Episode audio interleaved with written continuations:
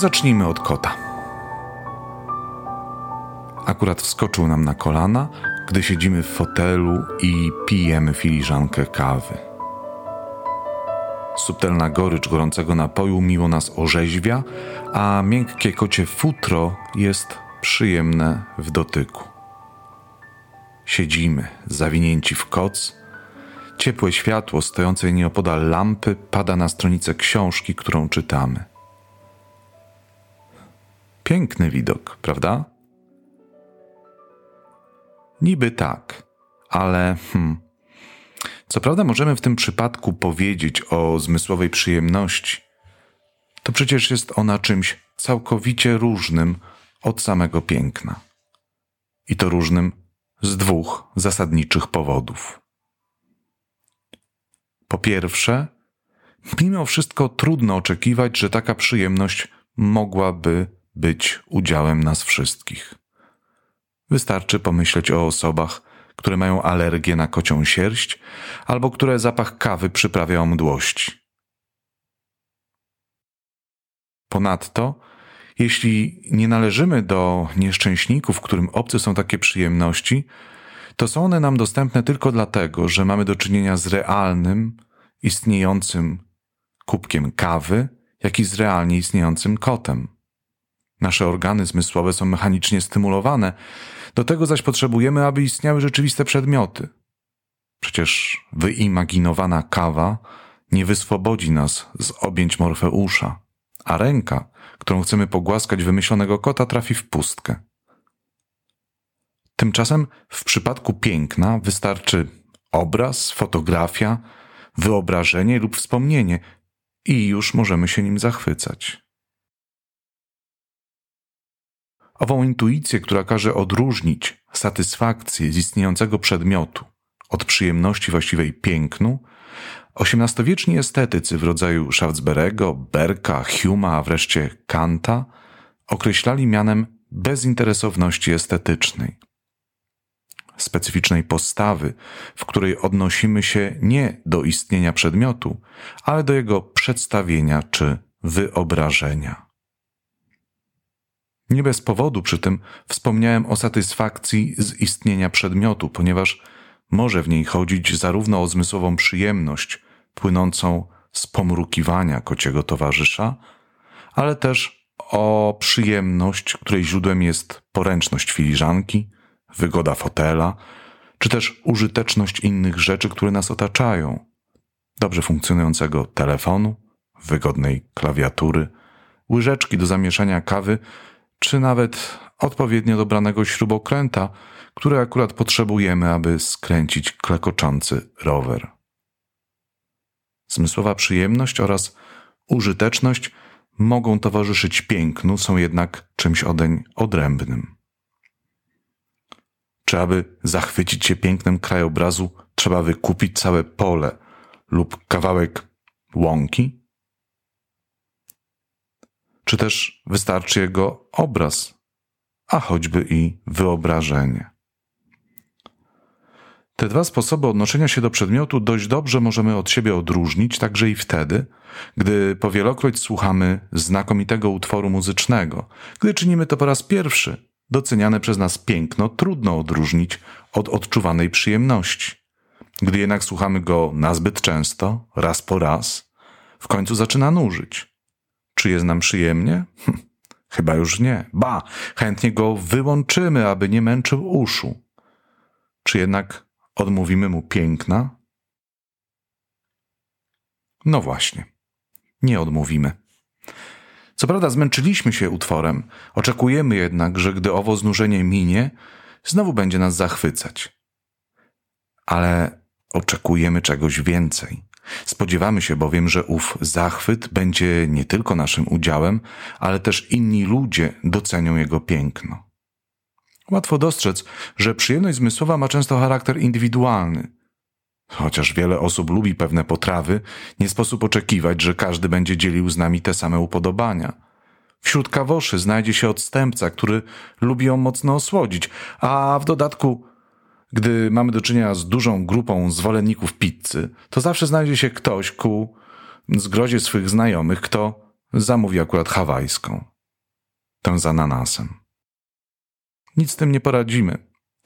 Ale zwykle zwruszymy po prostu ramionami, mówiąc: Trudno. Takie ktoś ma podniebienie.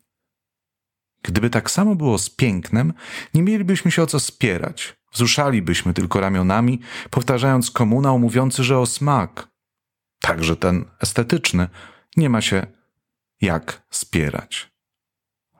Tak, ale temu komunałowi przeczy pewna intuicja. O ile bowiem wybór prostej muzyki, przy której sprzątamy, ćwiczymy czy jedziemy autem, może faktycznie całkowicie wynikać z naszych prywatnych upodobań, o tyle przy innych dziełach rzeczywiście dostrzegamy, że chodzi o coś więcej i oczekujemy, że wszyscy powinni się nimi zachwycać. Dostrzegamy wówczas, że sąd mówiący, iż to a to jest piękne, rości sobie prawo do powszechności, że powinien cieszyć i innych. Pytanie tylko, jakową intuicję uzasadnić.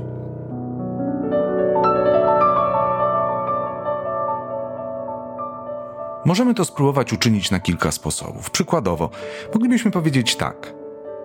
Odczuwana przeze mnie różnica pomiędzy różnymi rodzajami satysfakcji, z których pierwsza towarzyszy lekturze wciągającej książki, tyle że kiepskiej albo przyjemnego, lecz w gruncie rzeczy prostego i po prostu dość rytmicznego utworu muzycznego, i drugą, którą czujemy, gdy mamy do czynienia z utworem o istotnych zaletach literackich czy muzycznych, otóż być może ta różnica jest co prawda niejasna, ale możemy podać warunki, które pozwalają uzasadnić, że w drugim przypadku mamy do czynienia z realnym, z artystycznym pięknem. W takiej argumentacji punktem wyjścia jest indywidualne odczucie, a gdy różnimy się co do niego, dopytujemy, kto ma rację, to znaczy, kto ma lepsze podstawy, aby uznać, że jego odczucie, jego werdykt smaku estetycznego jest właściwy? Takich warunków można podać wiele. Zapewne zgodzimy się, że lepszym arbitrem jest ktoś, kto ma stosunkowo duże doświadczenie, a nie na przykład wszedł do filharmonii, żeby schronić się przed deszczem. Ktoś, kto stara się w swym sądzie wyzbyć uprzedzeń, nie twierdzi zatem, że najlepsi poeci to ci, którzy urodzili się w jego mieście. Ktoś, kto jest emocjonalnie zrównoważony, nie mówiąc o tym, że taka osoba powinna odznaczać się dobrze funkcjonującymi zmysłami, bo to oczywiste. David Hume, który zaproponował ów sprawdzian smaku, zauważył przy tym, że ostatecznym uzasadnieniem słuszności oceny jest trwałość zgody krytyków. Ostatecznie w dziejach dochodzi bowiem do oczyszczenia tego, co rzeczywiście wartościowe, oczyszczenia od pomyłek wynikających choćby z takiej czy innej mody. W końcu Szekspir jest wieczny, prawda? Łatwo jednak zauważyć, że takie tłumaczenie sposobów, w jaki dochodzi do utrwalenia sądów estetycznych, łatwo odnieść do dzieł sztuki, ale już nie do dzieł natury. Trudno sobie wyobrazić grupę krytyków, którzy dyskutowaliby nad pięknem przyrody. Choć można się już spierać na tej malowniczością, a więc odpowiedniością krajobrazu dla przedstawienia w sztukach plastycznych. W połowie XVIII stulecia, piszący dokładnie w tym samym czasie co Hume, Edmund Berg zaproponował, by w odniesieniu do piękna natury, w gruncie rzeczy do każdego rodzaju piękna, odróżniać naturalny smak, właściwy z gruntu wszystkim ludziom, od całej sfery rozmaitych nabytych nawyków, skojarzeń czy uprzedzeń. W końcu, jeśli sięgniemy do podstawowych przyjemności, zgodzimy się, co w naturalny sposób jest przyjemne, a co nie. Jeśli zaś ową wrażliwość odniesiemy nie do sfery bezpośredniego doświadczenia, ale do sfery wyobrażeń, uzyskamy odpowiedź na pytanie o to, co w wyobrażony sposób może być dla wszystkich przyjemne. W rezultacie będziemy wówczas mogli powiedzieć, jakie cechy musi posiadać przedmiot, aby być piękny. Taka sugestia zdaje się dość kusząca, bo otwiera nas na badania fizjologiczne czy neurofizjologiczne, grzeszy jednak pewną arbitralnością rozwiązań. Niezależnie od słabości obu koncepcji, bo przecież i propozycja Huma nie jest od nich wolna, zauważmy, że stawiają nas one przed interesującym dylematem. Otóż w różny sposób konceptualizują one znaną nam już intuicję mówiącą o bezinteresowności smaku. Dla Huma będzie to bezstronność oceny, dla Berka wyobrażeniowy charakter przeżycia. Ale najbardziej interesujące jest co innego. O ile w pierwszym przypadku mowa jest zasadniczo o pięknie sztuki, o tyle w drugim o pięknie przyrody. Jeśli bowiem dla Berka pewne własności, kolory, kształty czy dźwięki, a nawet zapachy czy smaki są w naturalny sposób przyjemne, to piękno artystyczne stanowi jedynie ich powielenie. Czy to na malarskim płótnie, czy w postaci literackiego opisu. Gdzie zatem mamy poszukiwać podstawowej dziedziny doświadczenia estetycznego? W sztuce czy w przyrodzie? Czy pierwotne jest doświadczenie, bezinteresowne doświadczenie piękna natury, które stało się podstawą twórczości, choćby najprostszej, gdy na skałach jaskiń zaczęto rysować sceny z ludzkiego życia? Aby było ono możliwe, potrzebne było odniesienie nie do otaczających nas istot i przedmiotów, ale do ich formy, kształtu, który można było przenieść na malowidła. Czy może było odwrotnie? Fakt, że zaczęto tworzyć, choćby właśnie odtwarzając kształt polujących czy dzikie zwierzęta, kazał ludziom odnieść się w taki sam, właśnie bezinteresowny sposób, do, tak jak do owych mali, malowideł, także do otaczającej człowieka przyrody. A może oba aspekty piękna są ze sobą od samego początku splecione? Sprawa zaczyna się komplikować. Aby nie zaciemniać jej jeszcze bardziej, powróćmy do samego piękna i spróbujmy zadać pytanie, czym ono jest w swej najprostszej postaci. Odwołajmy się do prostego eksperymentu myślowego. Wyobraźmy sobie, że mamy ocenić piękny obraz, piękne ludzkie ciało, pięknego motyla i płatek śniegu. I spróbujmy pomyśleć, w odniesieniu do którego z owych przedmiotów nasze oceny będą bardziej, a w odniesieniu do którego mniej rozbieżne. Co do czego ludzie będą się zgadzać, w czym będą się różnić. Najprawdopodobniej trudno nam oczekiwać, by wszyscy zgodzili się co do piękna obrazu. Aby docenić jego walory, potrzebna jest przede wszystkim elementarna znajomość historii sztuki, stylów malarskich. Poza tym obraz często przedstawia treść, którą możemy aprobować lub z którą możemy się nie zgadzać z różnych pozaestetycznych powodów. No wreszcie, obraz może być ceniony ze względu na swą wartość kolekcjonerską i stanowić dobrą lokatę kapitału. Wszystko to sprawia, że nasza ocena piękna może być zniekształcona wieloma pozaestetycznymi czynnikami. Sprawa jest bardzo skomplikowana i wymaga umiejętności dostrzeżenia, jak różne kwestie bierzemy pod uwagę w naszych ocenach. Niewiele lepiej jest z ludzkim ciałem. Nasza aprobata może dotyczyć nie tylko piękna. Już ono samo, jak zobaczymy, jest w tym przypadku bardzo skomplikowane, ale też pewnego upodobania, gdy mamy słabość do pewnego typu urody czy koloru włosów.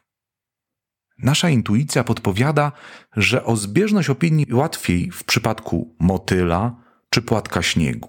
Z pierwszym z nich wciąż jest jednak pewien kłopot, ponieważ możemy dać się zwieść na zbyt łatwemu utożsamieniu piękna z celowością organizmu żywego, jego właściwe funkcjonowanie, dostrzegane na przykład w funkcjonalności kształtu i barwach skrzydeł, bierzemy wówczas za piękno. Tak zresztą jest często w przypadku wszystkich żywych organizmów, zwłaszcza zwierząt. Za piękno uważamy to, co dla nich przydatne i odnajdujemy je w zdrowym, wysportowanym ludzkim ciele, rączym biegu rumaka, czy właśnie kolorowych skrzydłach motyla, które są dlań jak najbardziej przydatne. Hm. Wystarczy jednak rzut oka na płatek śniegu, ale też kryształ czy abstrakcyjną arabeskę, aby dostrzec, że są one piękne, chociaż Trudno byłoby przecież poszukiwać odpowiedzi na pytanie, po co im samym owo piękno. W związku z tym, nawet najpiękniejsze skrzydła motyla mogą być piękne, zupełnie niezależnie od tego, że potrafią go unieść w górę, a kolorowe plamy służą przywabianiu samicy. Sam motyl zresztą widzi co prawda kolory, choć w innym zakresie widma świetlnego niż my, ale nie dostrzega ich piękna. Przykład ten pokazuje, że w najprostszych formach najtrudniej pomylić się, biorąc piękno za użyteczność, erotyczny powab, interesującą ideę artysty. W tych najprostszych przejawach piękno sprowadza się do regularności kształtu, geometrycznej, a w przypadku muzyki melodyjnej, formy.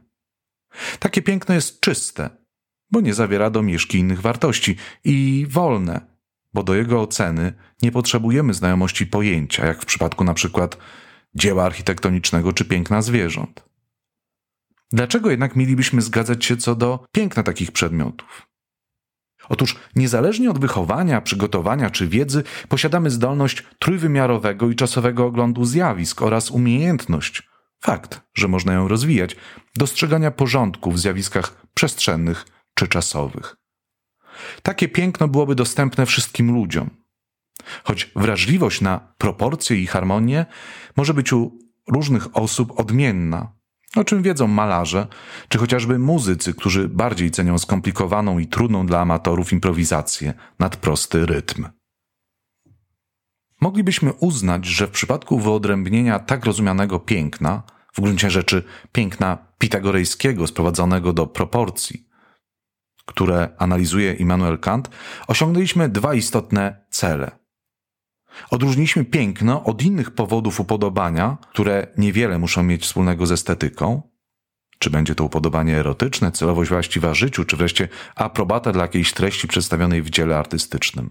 Drugi cel to wskazanie na powody, dla których sąd o pięknie miałby rościć sobie prawo do powszechności. Piękno wolne, czyste, zasadzałoby się na wrodzonym zmyśle przestrzennego czy czasowego porządku. Zaś realnie istniejące różnice w ludzkich ocenach można wówczas tłumaczyć różnym wyrobieniem owego zmysłu.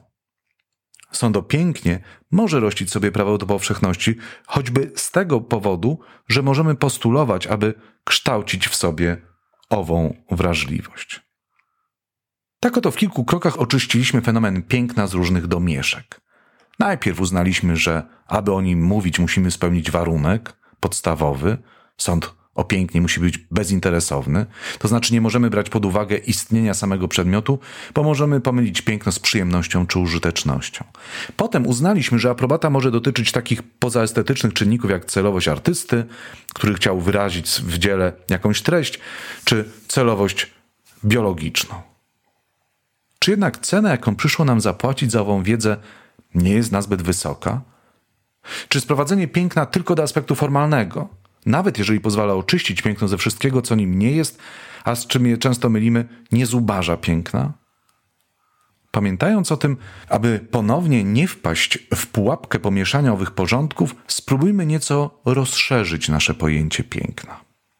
Po pierwsze, chociaż piękno wolne jest co prawda pozbawione treści i abstrakcyjne, jak struktura płatka śniegu, kryształu czy arabeski, to przecież w przypadku budynku czy chociażby kota również można mówić o pięknie.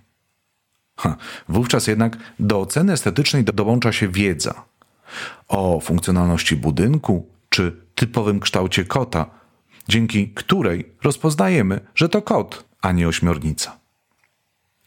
Budynek piękny, ale całkowicie niefunkcjonalny. Przypominałby raczej abstrakcyjną wielką rzeźbę, a kot o ośmiu ogonach jawiłby nam się jako nieznane zwierzę. Jeśli by wówczas nasz smak orzekł, że przedmioty te są piękne, mielibyśmy do czynienia raczej z pięknem wolnym i abstrakcyjnym. Nie można by raczej mówić o pięknym budynku, bo de facto nie byłby to wcale budynek, czy pięknie kota, bo byłaby to jakaś dziwaczna krzyżówka naszego dachowca i ośmiornicy. Tymczasem dom o odpowiednich, zarówno funkcjonalnych, jak i pięknych proporcjach, podobnie jak skaczący z gracją kot, stanowiliby przykłady piękna zależnego. Nasz sąd mówiący to jest piękny budynek, to jest piękny kot, zależałby bowiem od znajomości odpowiedniego pojęcia, co to znaczy być budynkiem czy kotem.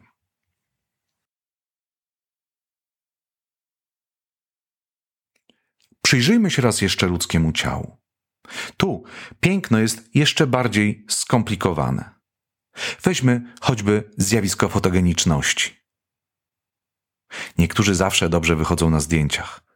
Ci, którzy nie mają takiego szczęścia, wzdychają: Gdybym to i ja. Po czym przebierają w setkach zdjęć, ujęć, aby wybrać to jedno, na którym wyglądają całkiem nieźle. No dobrze, akceptowalnie. O czym to świadczy? Ano o tym, że na ogólne wrażenie estetyczne, które ktoś w nas budzi, składa się zarówno aspekt geometryczny, o którym przed chwilką opowiadaliśmy, jak i dynamika, ruch.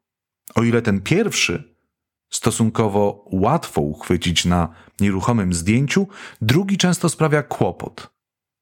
Dobrym przykładem może być nieruchomy przecież, sporządzony przez Myrona posąg dyskobola.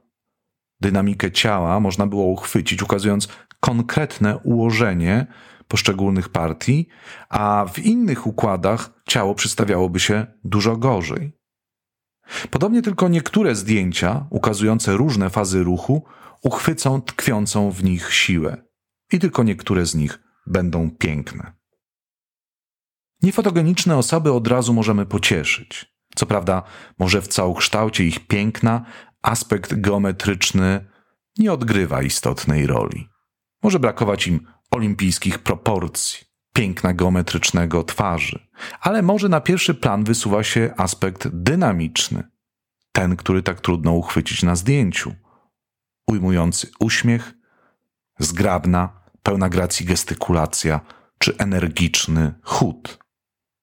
Wyobraźmy sobie jeszcze jedną sytuację. Oto podczas jakiegoś spotkania ktoś wpada na pomysł, aby sfilmować jego uczestników. Wiedząc o tym, że jesteśmy obserwowani i nagrywani, sztywniejemy. Nazbyt usilnie starając się kontrolować własne ciało, tracimy swobodę i naturalność. Dopuszczamy do głosu wewnętrznego cenzora, który chciałby cały czas sprawdzać, czy dobrze wypadamy w obiektywie kamery. Stara się to uczynić tak usilnie, że w końcu faktycznie efekt jest niepiękny. Zesztywniali, boimy się odezwać. Nieustannie kontrolujemy swe zachowanie. Jeśli jednak mamy naturalną zdolność do schowania owego cenzora, albo przeszliśmy przeszkolenie aktorskie, a wreszcie zachowujemy się swobodnie i w naturalnych ruchach przejawia się nasza osobowość, wówczas do piękna geometrii, piękna dynamiki dochodzi jeszcze jeden bardzo specyficzny rodzaj czysto ludzkiego piękna. Takim pięknem jest wdzięk. Swobodna ekspresja naszej osobowości w ruchu naszego ciała.